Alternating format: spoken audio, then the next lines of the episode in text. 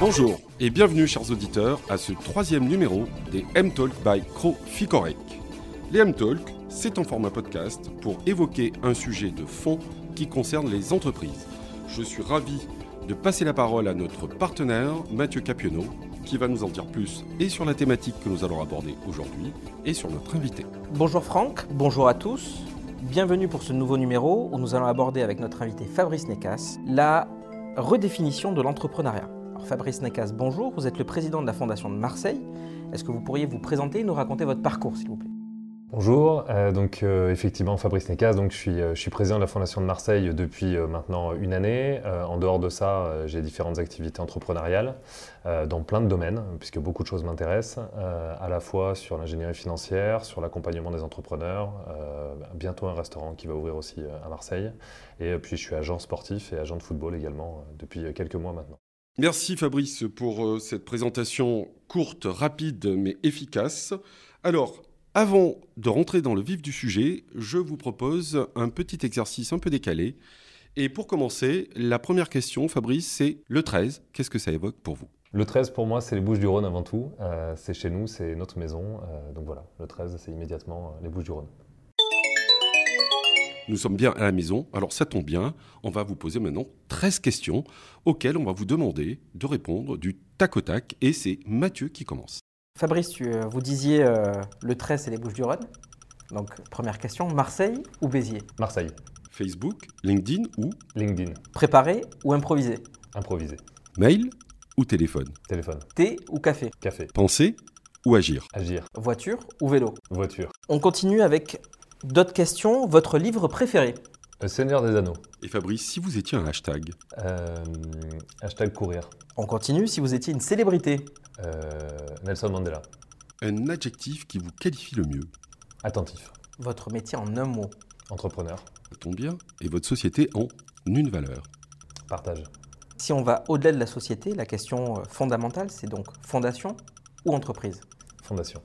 Bien, après cette séquence un peu décalée des 13 questions, inspirantes, nous l'espérons, pour nos auditeurs, je vous propose de passer la parole à Mathieu Capionneau en tant qu'expert du domaine et dans l'accompagnement qui est le sien des entreprises, clientes bien sûr. Euh, Mathieu, est-ce que tu peux nous donner euh, ta vision du mécénat? Le mécénat a quand même beaucoup évolué ces dernières années. On voit une volonté évidente des entreprises de s'engager, sous quelque forme que ce soit, et ce n'est plus un marché qui est désormais euh, réservé aux seules grandes entreprises.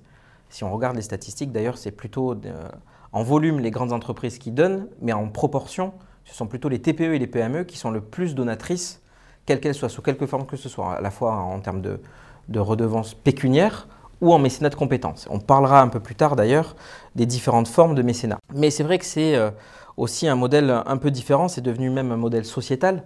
Euh, on, voit dans les nouvelles formes d'entreprise, alors qu'elles soient en start-up, qu'elles soient en licorne, qu'elles intègrent désormais un modèle d'impact tout de suite dans leur business model. Quel qu'il soit, hein, même une, euh, se, dire que j'impacte ne serait-ce qu'à 1% de mon, chiffre d'affaires, comme ça peut être le cas pour des associations environnementales, aujourd'hui on a pensé notre business model en se disant que je dois faire du résultat, mais je dois faire du résultat en partage. Euh, cette diversité justement des formes entrepreneuriales nous amène à repenser l'entrepreneuriat pour mieux assurer son développement et fait éclore de nouvelles perspectives, notamment des perspectives de modèles français. Les modèles français aujourd'hui, on parle beaucoup de licornes et dans les licornes, on voit qu'on a des systèmes type back market, type Blablacar, etc., qui sont des modèles français qui sont pensés sur une vision de partage et plus forcément sur la seule notion de résultat ou sur la seule notion de biais sur lequel je pourrais trouver un axe et essayer de gagner de l'argent au détriment d'un autre. Et sans forcément les citer, on peut penser à des sociétés de VTC qui derrière ont, cassé un modèle de, de contrat social au détriment finalement d'un intérêt collectif. On invente aussi une nouvelle façon de produire, de décider, de consommer. Et tous ces nouveaux modèles-là nous permettent d'envisager un changement et surtout un changement d'échelle. Donc la création de valeur aujourd'hui, c'est l'objectif, mais c'est surtout un moyen. Et enfin, donc, on repense toutes ces composantes pour qu'on adapte aujourd'hui toutes les transformations dans le cadre de notre développement et dans le cadre du développement sociétal. Merci Mathieu. Alors à votre tour, Fabrice Necas, vous l'avez dit tout à l'heure, vous êtes à l'origine de la Fondation Marseille que vous dirigez et vous avez placé le mécénat au cœur de votre initiative. Est-ce que vous pourriez nous en dire plus sur votre approche, votre appréhension du mécénat La logique sur le mécénat aujourd'hui, euh, bah, je vais reprendre ce qui a été dit par Mathieu tout à l'heure, c'est une logique de jouer collectif, c'est une logique de s'intégrer sur son territoire, c'est une logique de casser euh, les codes qui peuvent exister aujourd'hui sur le monde entrepreneurial. Euh, alors j'ai une très modeste expérience en la matière, mais sur toutes les fondations que j'ai pu monter, puisqu'il y en a eu quelques-unes avant que je cofonde avec trois autres fondateurs la, la Fondation de Marseille, la, logique était de dire voilà, on va participer à aider le territoire. Et à l'époque, au tout début, on avait beaucoup de retours qui étaient je paye mes impôts pour ça et euh, j'ai pas besoin de participer à ça, c'est pas mon sujet. Euh, les temps clairement ont changé assez rapidement, euh, tout va très vite aujourd'hui. Donc la logique est que dans ce domaine-là aussi les choses ont changé et, j'ose à le penser pour le mieux. Euh, puisqu'effectivement, et c'est là que je reprends ce que, disait Mathieu, il y a à la fois la logique de, repenser sa façon d'être en tant qu'entreprise, l'image qu'on peut renvoyer en tant qu'entreprise, et de ne pas être, euh, je suis désolé du terme un petit peu familier, mais une machine afrique. Euh, et si le profit pour un entrepreneur doit rester une des raisons d'être de l'entreprise, hein, c'est le fameux affectio societatis, euh, il est quand même important aussi euh, pour les entrepreneurs maintenant de faire autre chose qui transcende leur entreprise, qui transcende leur activité. Alors parfois, ça passe par le biais de la philanthropie dans le cadre de leur activité. On parlait d'entreprises dans l'environnement qui vont finalement donner de l'argent pour l'environnement. Euh, mais aujourd'hui, on voit aussi beaucoup d'entreprises qui ont envie d'aider leur territoire concrètement sur tous les mots MAUX que le territoire peut connaître, en se disant qu'ils ont un rôle à jouer. qu'ils ont une image qui est importante aujourd'hui et qu'elle doit être mise en avant aussi pour aider ces projets-là. Alors, certains diront, à raison parfois, euh, que ça permet aussi d'alimenter la marque entreprise, qui est très à la mode, euh, puisque la RSE, qui a, allé, on va dire, une grosse quinzaine d'années, euh, est quelque chose qu'on voit un peu sous toutes les formes. Aujourd'hui, avec le mécénat, c'est une façon empiriquement de dire oui, je fais de la RSE concrètement sur mon territoire en donnant du temps ou de l'argent, le mien ou celui de mes salariés. Avec leur accord, bien évidemment. Mais c'est aussi de travailler cette marque entreprise pour dire, voilà, nous sommes là pour faire notre travail, le faire bien, faire des marges, et, nous, et, nous, et nous, le posons sur la table. Ça, je pense que c'est quand même important de répéter. Euh, le mécénat, le mécénat pardon, n'est pas antinomique avec la réalisation d'objectifs financiers par ailleurs. et se dire que si le territoire va bien, l'activité ira bien, ça, ça a beaucoup de sens. donc, oui, aujourd'hui, la philanthropie euh, est un élément euh, du mécénat, euh, est un élément de la, de la, philosophie des entreprises, ça fait partie de leur raison d'être. Et d'ailleurs, paradoxalement, c'est souvent les entreprises qui donnent le plus euh, et qui sont le plus dans le mécénat, euh, qu'on voit euh, sur les réseaux, dont on entend parler, parce qu'elles ont envie d'être actives. Et une fois qu'elles rentrent, on va dire, dans la société, c'est paradoxal, hein, mais une fois que les entreprises se positionnent comme le commun des mortels, en tant que personne morale, mais qui existe aux yeux de tous, c'est là qu'elles ont envie le plus de participer et de se dire je fais partie d'un tout et je dois jouer mon rôle également.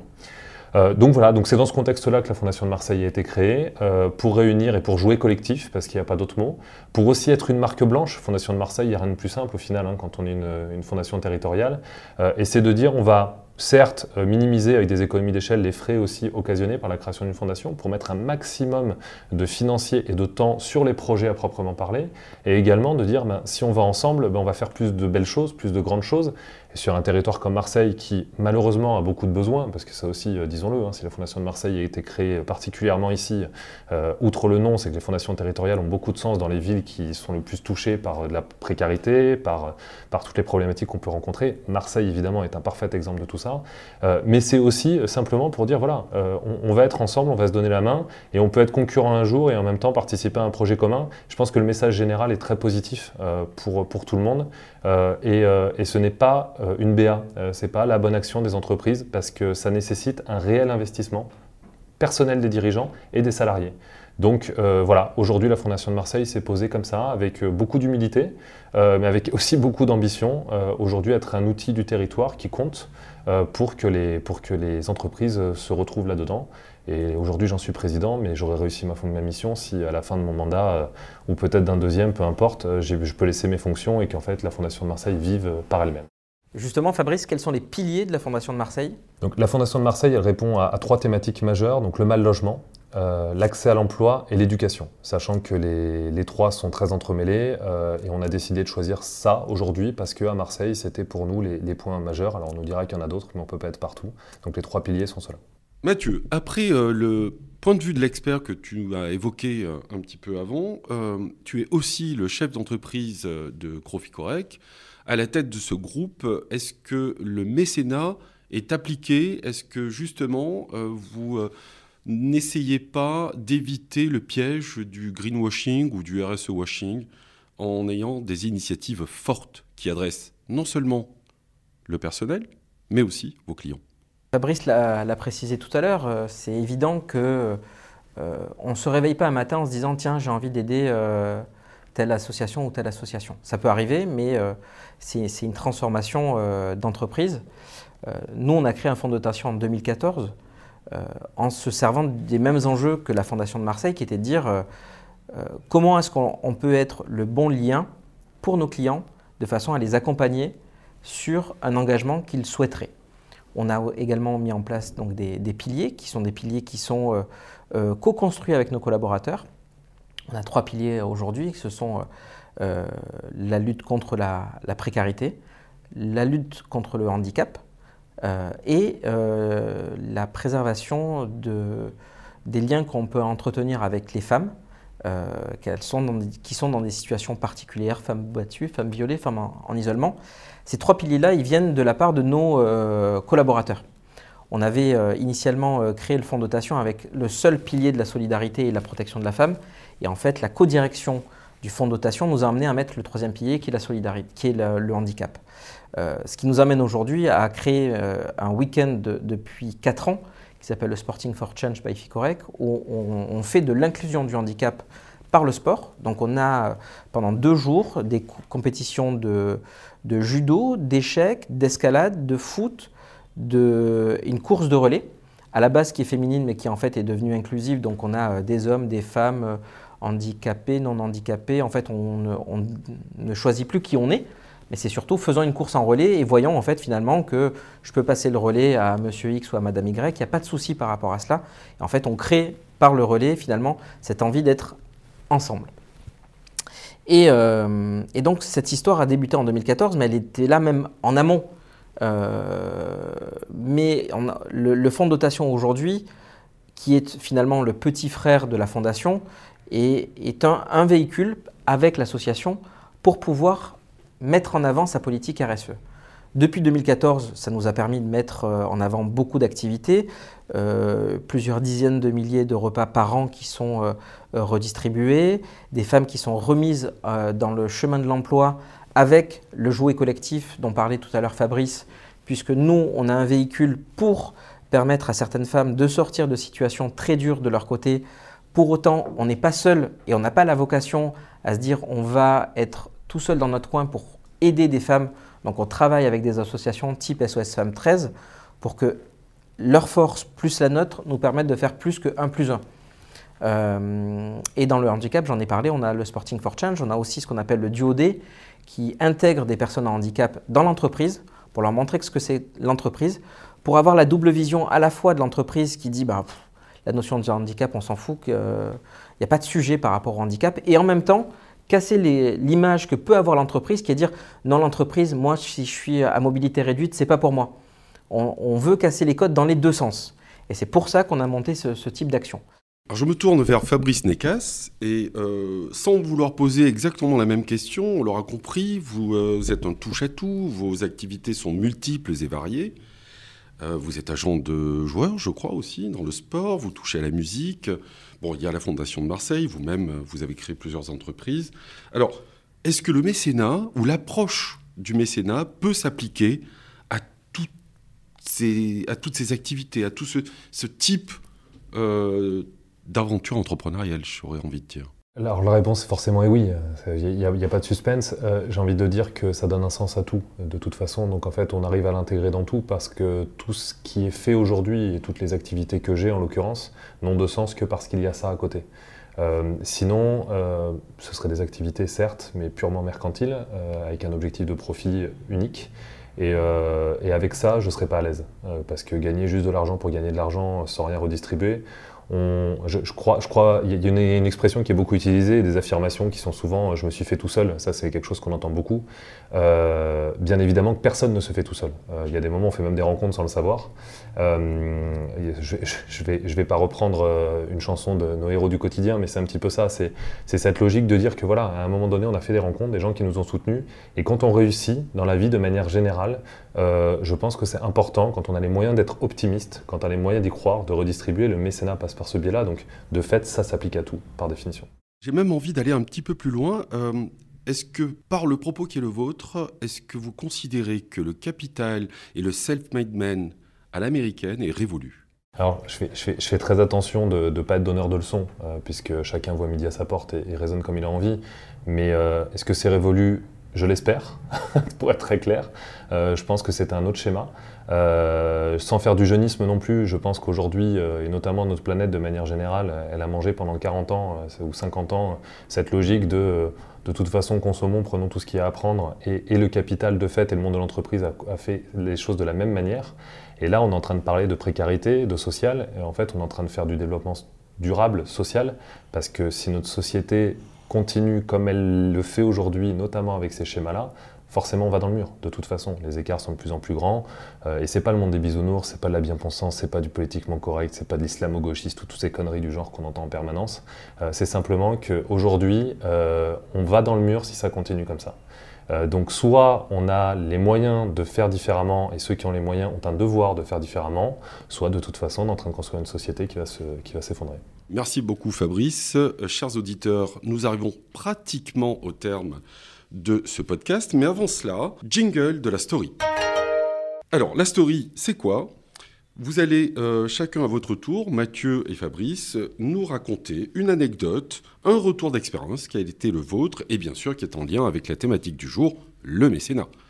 Mathieu va démarrer. Alors, je vais non pas parler de moi parce que j'aime pas trop parler de moi, donc on parlera pas du, fondation, euh, du, fonds de dotation FICOREC euh, Action Solidarité, mais on va parler d'un autre fonds euh, qui est un fonds lié à la protection de l'environnement. Parce qu'aujourd'hui, on est une ville, Marseille, ouverte sur la mer, on est une ville nourricière, et j'ai envie de parler d'un client qui gagne son argent, puisqu'on va reprendre les termes initiaux, qui fait son profit par la pêche. Par la, croissance de son entreprise, il a créé son propre fonds de dotation. Et ce fonds de dotation-là, aujourd'hui, a des actions qui dépassent le, cadre de, la simple ville de Marseille et a des actions sur trois continents déjà, et je l'espère pour lui bientôt, bientôt plus.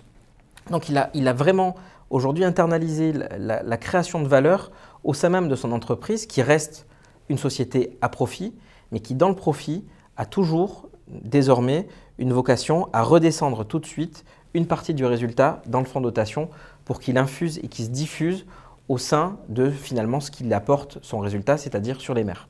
Alors, avant de passer la parole à Fabrice, euh, pourrait-on savoir de qui il s'agit exactement? Je parle de, la fondation qui s'appelle Pure Océan, euh, qui est euh, portée par M. David Sussman et qui a une entreprise qui s'appelle Sifoudia.